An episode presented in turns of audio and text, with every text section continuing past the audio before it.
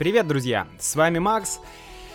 И сегодня я хочу поговорить с вами о русской кухне, о русской еде, о том, что мы едим и какие, какие проблемы я вижу, какие вопросы у меня возникают, когда я думаю о русской кухне. Давайте об этом поговорим.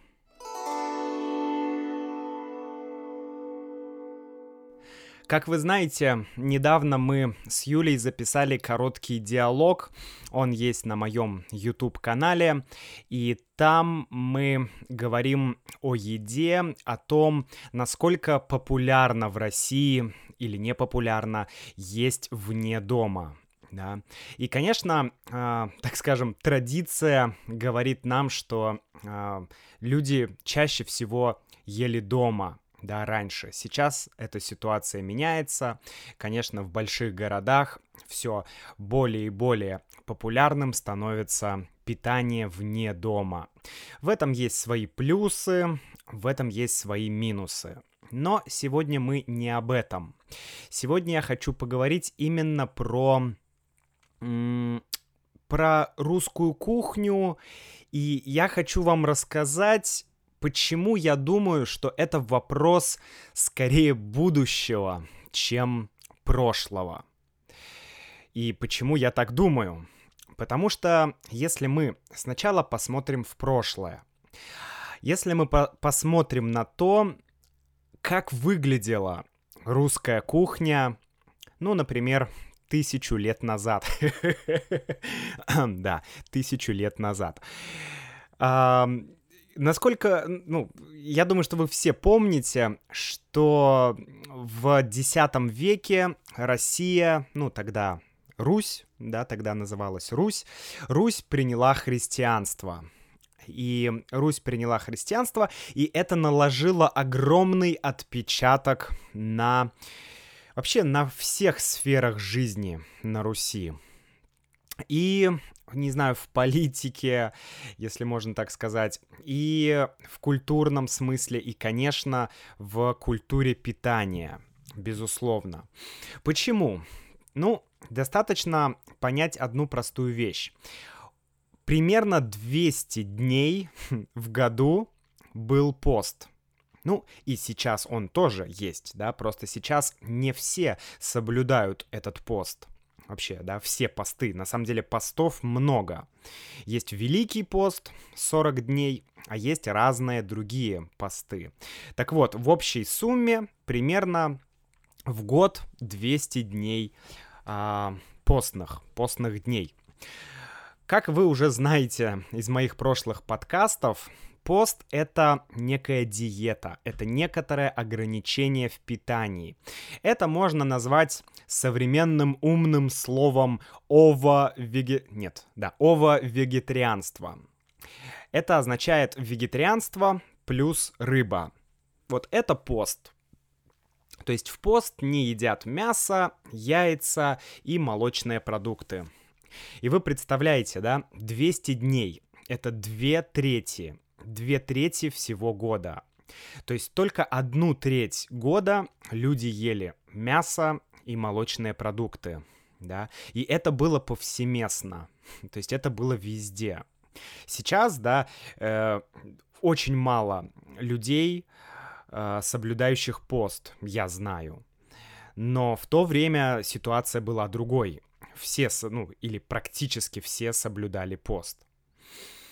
И поэтому кухня делилась на постную, постное меню, или, как мы еще говорим, постный стол. Да, стол, ну, в плане стол с едой, да, постное меню, постный стол и обычное меню, обычный стол. Его э, в литературе называют э, скромный, скромный стол, да, скромное меню. То есть меню э, не постное. И вот это была, был один из основных таких моментов в культуре питания на Руси. Что еще очень характерно... И, э, кстати, да, это, это, это тоже имело свои плюсы и свои минусы. Плюсы было в том, что появлялись оригинальные блюда, а минусы были в том, что, ну, еда была не очень разнообразная, совсем не разнообразная, да. А, какие еще характеристики или особенности есть у русской кухни? Я сейчас говорю про традиционную русскую кухню, да, это, не знаю, 9-16 век, да, с 9 по 16 век. Вот про это время я сейчас говорю. Значит, а, этому времени было характерно приготовление всей еды в печке. Печка или печь — это то место, где пекли еду. Там могли печь хлеб, там могли готовить любые другие блюда, да, потому что на самом деле в печке можно не только печь, да, а, то есть не только делать пирожки, там, пироги, хлеб, то есть выпечку, не только выпечку, можно было делать и другие разнообразные блюда. Например, есть такой э, метод приготовления томления. Томление. И, может быть, э, вы знаете сейчас в русском языке это слово тоже используется, да. Э, допустим, мы можем сказать томленный взгляд, да, или ну что ты томишься, да. Томиться означает сейчас в современном русском языке, это означает как бы, ну, ты находишься в пассивном состоянии, ты не активен, ты такой э, ленивый, вот. И э, если мы говорим про технологию приготовления еды, то э, томление это когда ты в печке э, готовишь еду очень долго, но на минимальной температуре. То есть, не знаю, допустим, 6 или 10 часов ты готовишь какое-то блюдо. Оно медленно, медленно на маленьком огне, да, при маленькой температуре, оно томится, оно готовится. И вариантов вот э, как что-то приготовить в русской печке, их было много.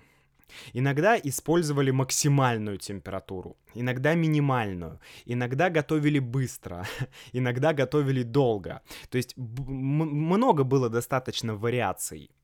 И это создавало некую такую особенность пищи или еды, приготовленной в русской печке. Вот это второй момент, очень важный. Поэтому в этом есть сложность. Эм, вот, например, если я сейчас захочу дома приготовить что-то, э, я найду старинный рецепт. Да, я могу найти какой-то очень старый рецепт. Кстати, я его могу найти потому, что э, вы все знаете Ивана IV, да, Ивана Грозного, царя. Так вот, у него был советник, протопоп э, Сильвестр. Его звали Сильвестр. Протопоп — это, ну, это, так скажем, одна из профессий в церкви, да, это... Э, он был священнослужителем. И э, этот советник написал такой сборник законов. Сборник законов, ну, не совсем законов, а скорее нравоучений или поучений. То есть он как бы э, поучений на разные темы. Например, как должен вести себя муж, что муж должен делать, что жена должна делать, как должны вести себя дети, да, и так далее. Очень много э, в этом сборнике было информации. Он называется «Домострой». И среди э, вот этой всей информации э, Сильвестр собрал разные, ну, не рецепты, но что-то очень близкое к рецептам старых русских блюд. То есть он там описывал, как готовили там несколько сотен лет назад еду. И, в принципе, мы можем найти достаточно точное описание каких-то рецептов, каких-то старых-старых русских блюд. Но проблема в том, что сейчас у людей нет русских печей. И, конечно, если вы поедете в деревню, где есть дом, да, старый дом, то там обязательно будет русская печь. Обязательно. Сейчас таких домов много, я был в таких домах, И, но русская печь — это не какая-то печь. У меня в доме вот здесь тоже есть печь, но это не русская печь. Это скорее голландка, голландская печь. Вот, то есть печь, печи бывают разные, а, и не каждая печь русская печь. Поэтому я не смогу физически да, соблюсти эту технологию и приготовить еду по тому рецепту. То есть я могу найти ингредиенты, я могу а, там найти рецепт, но у меня нет печки, чтобы, чтобы повторить именно тот вкус, который был тысячу лет назад. Да, то есть это очень важно, иметь русскую печь. Что было популярно в то время? Конечно, популярны были супы. Супы. Но супы тогда не было слова суп. Да, суп — это не русское слово, это заимствованное слово. Тогда э, вот такие супы, как щи, да, например, щи, Щи — это очень древнее блюдо. И вот э, там 700 лет назад щи, э, наз... Щи это не был суп. Э, такие, так, такие блюда назывались хлебово. Хлебово. То есть э, Хлебово — это что-то похожее на суп, но немножко другое, да, не то, как мы готовим это сейчас. Кстати, слово хлебово имеет корень хлеб или хлеб, и а, этот же корень используется в слове хлебать. Хлебать означает есть что-то жидкое, да. Я хлебаю суп, да, я ем суп. Вот, и э, сло... такого слова, как хлебово, мы сейчас ну, не употребляем. Мы говорим супы. Но глагол хлебать у нас остался. То есть я могу сказать, я хочу похлебать щей. Да? А, каши. Каши — это тоже абсолютно русская тема, и каши были очень популярными. Причем они были и густые, и жидкие, и разнообразие каш было, ну, просто огромное. Да, было огромное количество разных каш. Конечно, овощи, грибы, рыба, ягоды, это все тоже входило в рацион э, наших предков. Интересный момент, что э, на Руси никогда не было салатов.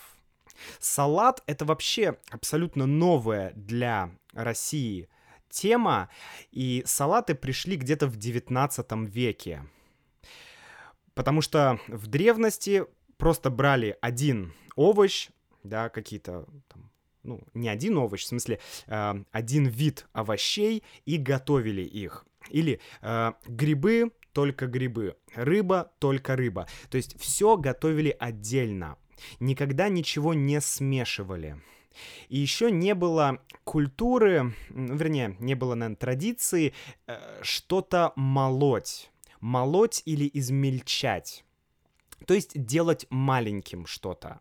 Например, сейчас мы возьмем кусок мяса, возьмем мясорубку и сделаем из мяса фарш. Да, фарш. Слово тоже не русское, тоже заимствованное. И сделаем котлеты. Да, и мы скажем, о, это традиционная русская котлета. Ну, и да, и нет.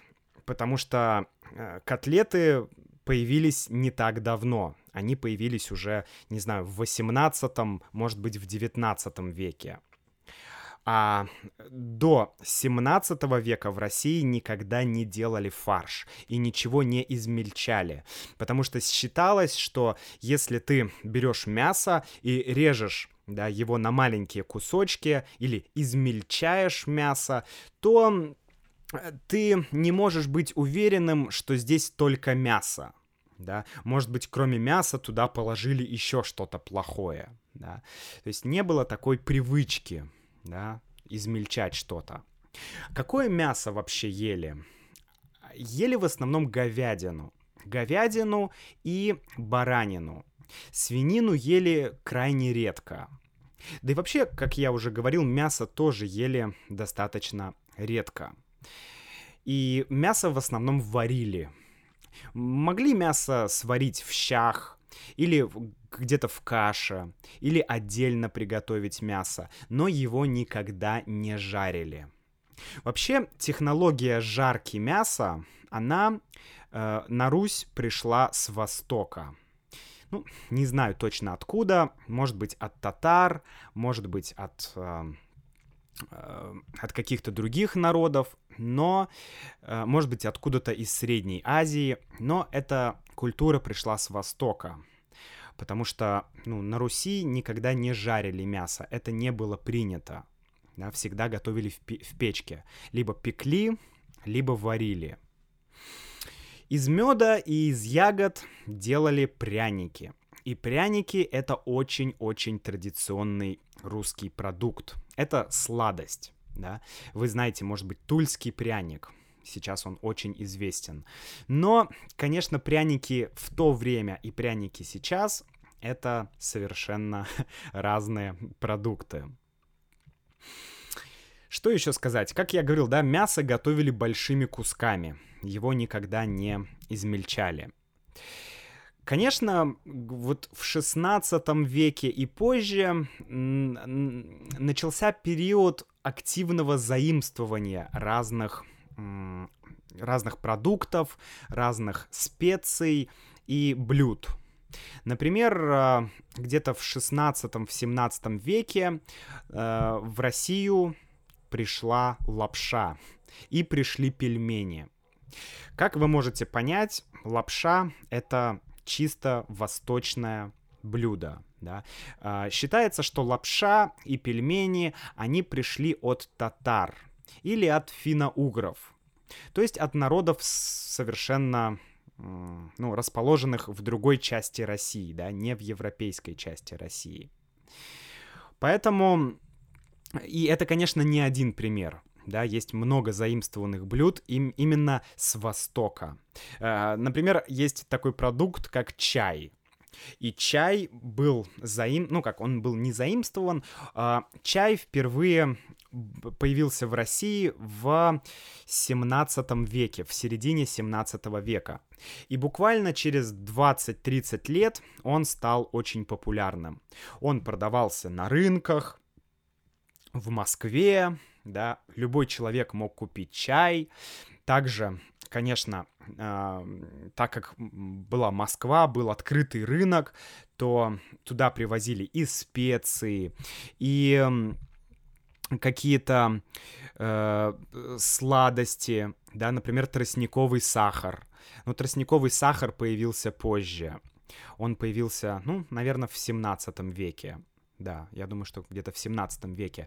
Э, также э, инжир, лимоны. Такая простая вещь, как лимон, она появилась только в 17 веке. Дыня, арбуз, изюм, то есть сушеный виноград, да, это все появилось где-то в 16-17 веке. И очень быстро, очень быстро стало традиционным. Да, например, чай.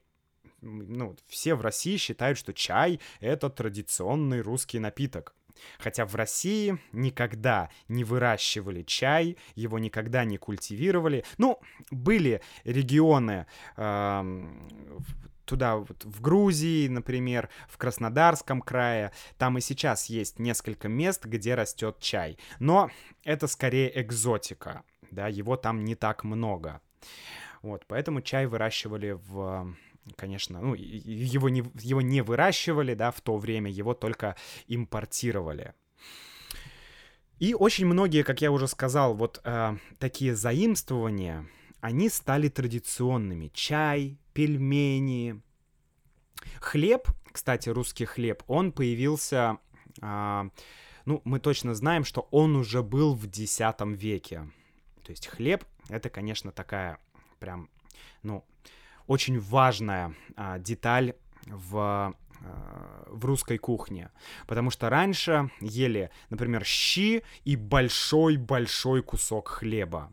Бабушка мне тоже рассказывала, что ее дедушка, это было во время войны и после войны, после Второй мировой войны, он шел работать, и ему приносили на обед хлеб, квас и вот, ну, и может быть что-то еще. То есть хлеб была, это, это, это было, о, хлеб был основой основой э, твоего рациона, да, то есть просто съесть большой кусок хлеба, это было, это была уже еда, да, ты съел хлеб и ты поел.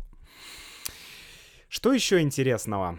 А, интересно, что уже при а, по, позже Ивана Грозного, да, уже в 18 веке а, началось, началась такая расслоение общества, появились классы, да, это, может быть, 17-18 век. Появились классы, и появилось, появилось такое разделение, что дворяне и знать, знать — это люди, которых ты знаешь, да, известные люди, то есть какие-то крупные торговцы или там те, кто работали на царя, да, они ели одно. Их меню, оно было гораздо богаче, гораздо интереснее, гораздо разнообразнее, чем те блюда, да, чем та еда, которую ели крестьяне, обычные люди. То есть э, до, наверное, 17 века, да, все ели примерно одинаково. Просто, может быть, э, крестьянин ел меньше, а знать ела больше. Но плюс-минус все ели одно и то же. Но потом эта ситуация меняется. Появляются классы. Или, как мы говорим, сословия. Да, сословия. Сословие означает вот эта иерархия, то есть классы. Были разные сословия, и разные сословия питались по-разному. И это приводило к тому, что те блюда, которые, э, которые ела знать и дворянство, они начали усложняться. Да, они становились из, более изысканными, более интересными, а те блюда, которые ели крестьяне, они начали становиться все проще и проще. Да? То есть э, крестьяне ели значительно хуже, да? худшую пищу. 18 век.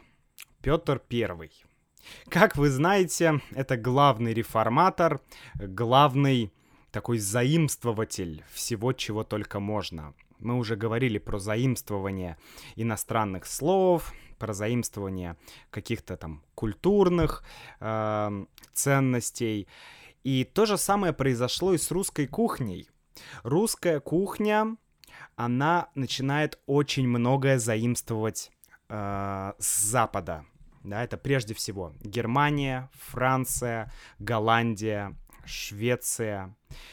И вот из этих всех стран в Россию начинают приходить разные, разные, разные и блюда, и технологии, и даже повара.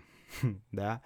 Ну, например, многие люди приглашают э, к себе на работу европейских поваров, да, чтобы они готовили для них еду. И, конечно, европейские повара готовят европейские блюда, да. И э, именно в это время в русское меню проникают такие блюда, как котлеты, запеканки, паштеты, рулеты, да, и это все блюда из молотого мяса, да, из измельченного мяса. Это абсолютно не характерно традиционной русской кухне да. В русской кухне, я говорил, не измельчали мясо. Затем какие-то супы, например, овощные супы, какие-то суп-пюре, да. Да и, в принципе, пюре — это тоже блюдо не, не традиционно русское. Интересно, что приходят не только блюда, но и технологии.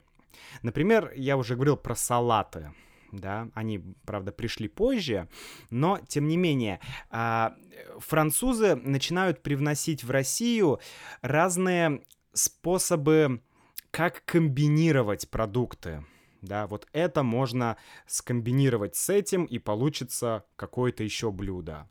Помните, я говорил, что традиционная русская кухня, она очень не знаю, она с приставкой моно, да, это не поли, это моно, то есть что-то одно ты готовишь. А сейчас, ну, в то время, когда французы пришли и началась вот эта мода на европейскую кухню, то начались разные м- миксы, да, один овощ с другим овощем.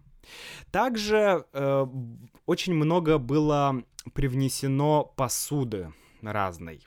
Да?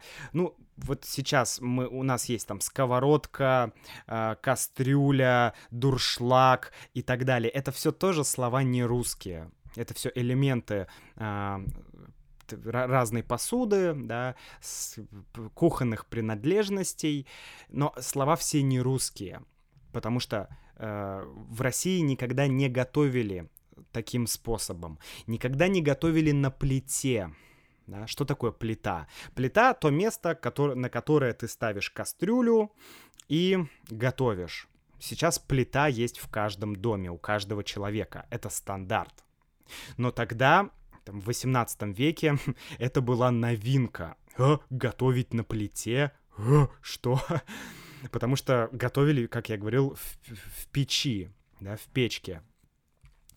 Поэтому очень интересно, а, что появились э, там, немецкие бутерброды, сливочное масло, тоже оно пришло с Запада.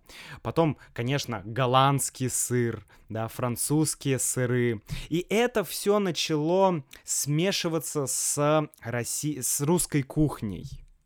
И, и получился, как я уже говорил, такой микс. То есть русская кухня очень сильно смешалась с западной кухней. И через некоторое время встал вопрос, что, блин, а как так? У нас уже нет своей кухни. Мы все едим э, что-то французское, французские блюда. Помните, с языком была такая же проблема, да, что все говорили на французском и читали на французском, и было м, непонятно, как можно читать на русском романы. Да, так же и здесь. То есть получилась такая э, тема, что э, ру- французская кухня начала вытеснять, вытеснять русскую кухню. И очень многие задумались, особенно после войны, после войны в 1812 года, э, такой начался патриотизм, и многие задумались, а почему нам не возродить нашу русскую кухню? И интересно, что помогали в этом тоже французы. Был такой легендарный французский повар Мари Антуан Карем. И его пригласили в Россию, чтобы, так скажем, реформировать русскую кухню. Что он сделал?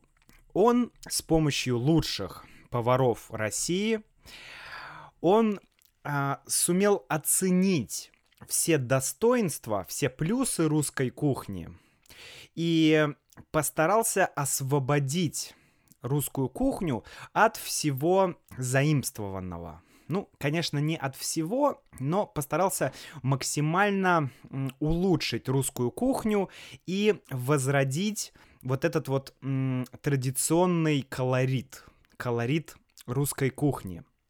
Ну, как пример, а, можно привести подачу блюд. Да, францу... а, французская подача блюд, она была такая, что на стол красиво устанавливали огромное количество разных блюд, и потом все ели а, собственно, Карем заменил ее на русскую подачу. То есть сначала приносят одно блюдо, потом приносят другое блюдо и так далее. Э, Еще он снова возродил вот эту традицию не нарезать блюдо, да, не нарезать мясо мясо или птицу, а подавать или целое животное или птицу, или какие-то большие куски да, то есть больше уже блюда не измельчали снова, да, то есть вернулись к русской традиции. И так появились а, разные отбивные, да, бараньи отбивные или свиные отбивные. Отбивная — это просто кусок мяса, которое бьют, да, отбивают и потом просто, ну, там, жарят или еще что-то с ним делают. Вот, он также немножко реформировал русские щи, потому что раньше в щи клали э, немного муки, и он убрал муку из щей, оставил только вот э, овощи и там мясо и еще какие-то ингредиенты. И у него его же идея была делать пирожки не из ржаного теста, а из эм, пшеничного теста. То есть раньше пироги и пирожки были черные, так скажем, да, из ржаной муки, а потом они стали белыми, то есть из пшеничной муки. Вот, и ну и, конечно, еще а, э, французы реформировали закуски, да, уже вместо бутербродов, например, они стали сервировать русские закуски. Это разные вот эти вот грибы, соленые, какие-то квашеная капуста, еще что-то. То есть они м, вернулись к русской кухне, но ее преобразили или реформировали.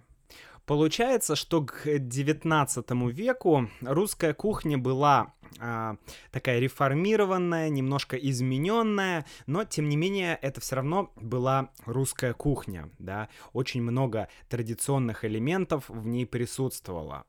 20 век. В 20 веке хм, случилась и Первая мировая война, и Октябрьская революция, и гражданская война в России.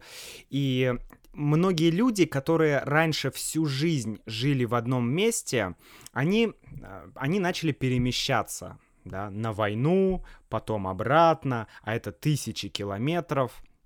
И, конечно, это это повлияло на русскую кухню. Например, в то время очень стали э, популярными пельмени. Да? Они пришли с Урала, пришли в Москву, стали популярными. И много есть таких примеров, когда э, в Москве, в европейской части России становится популярным какое-то другое блюдо из другой части России. То есть получается, что э, из-за этих перемещений людей очень многие блюда становятся популярными и становятся такими прям традиционными уже для всей России, не только для региона. Затем Советский Союз, и вот здесь происходит такой достаточно спорный момент, интересный момент, потому что, с одной стороны, в советское время, а, особенно в начале, да, где-то до 60-х годов, до 70-х, русская кухня тоже развивалась, но развивалась она уже в другом русле, да, в другом ключе в другом смысле. Потому что э, началась индустриализация. Огромное количество населения приехало в город, да, и этих людей нужно было кормить. И вот тогда появились как раз все эти стандарты. Стандарты, э, те, которые на самом деле вот э, даже сейчас если ты идешь куда-то в столовую или если ты где-то хочешь поесть а, в каком-то таком среднем ресторане, ты всегда увидишь там котлеты, отбивную, а, макароны и так далее. То есть вот все те блюда, которые такие которые относятся к русской кухне, но в то же время они сильно-сильно-сильно упрощены. Потому что в советское время была задача не развивать кухню в плане разнообразных блюд, разных способов приготовления, да, чтобы это все было вкусно, чтобы это все было интересно.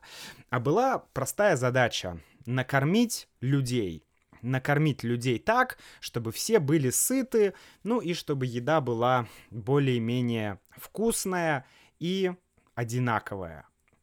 Поэтому, если вы даже сейчас придете в столовую в России, то вы увидите примерно один и тот же набор блюд. Обязательно котлета, обязательно макароны, пюре, э, не знаю, ну просто картошка жареная или вареная, да, и вот э, нет какого-то большого разнообразия. Да, иногда бывает в столовой ты можешь найти какие-то интересные другие блюда, но они все равно будут иметь вот этот, не знаю, оттенок вот Советского Союза, то есть вот этой, этого упрощения, этого такого большого упрощения. И, конечно, вот это то, что мне очень сильно не нравится. Что получается, с одной стороны, а, когда мы говорим про русскую кухню, мы говорим про пюре и котлету. Но ни котлета, ни пюре не являются такими вот прям традиционными блюдами для России. И если вы сейчас спросите любого человека, а что такое традиционная русская кухня, ну, люди, может быть, скажут блины, борщ, да, еще что-то, щи, и отчасти это верно. Но, опять же, вот те щи, которые мы едим сейчас, это не те щи, которые были много веков назад. А про котлету я вообще молчу, да, котлет раньше не было. Котлеты — это абсолютно, ну, относительно уже такое позднее новшество, да, они появились достаточно поздно. Так же, как и сосиски, да, так же, как и, а, ну, практически все, что можно найти в столовой. Так вот, почему, собственно, этот вопрос — это вопрос будущего, а не прошлого? Я думаю, что это потому, что вот сейчас есть тенденции а, каких-то э, каких-то поваров, да, каких-то очень инициативных людей, которые, у которых есть интерес сохранить или возродить русскую кухню. И они начинают это делать. Они начинают готовить в печи, они начинают готовить по старым русским рецептам. Они игнорируют все эти новшества там, 18, 19, 20 веков. Они обращаются именно вот к истокам, к тем временам, которые были далеко-далеко в прошлом. И это здорово. Честно, я очень хочу, чтобы русская кухня снова как-то возродилась. Я чувствую, что сейчас некоторые люди пытаются это сделать, но мне кажется, государство тоже должно как-то как этим вопросом заниматься. Потому что, ну, это действительно очень важная часть культуры, и я бы сказал, очень важная часть русской души. Потому что еда — это не только то, что мы едим, но это и культурный аспект.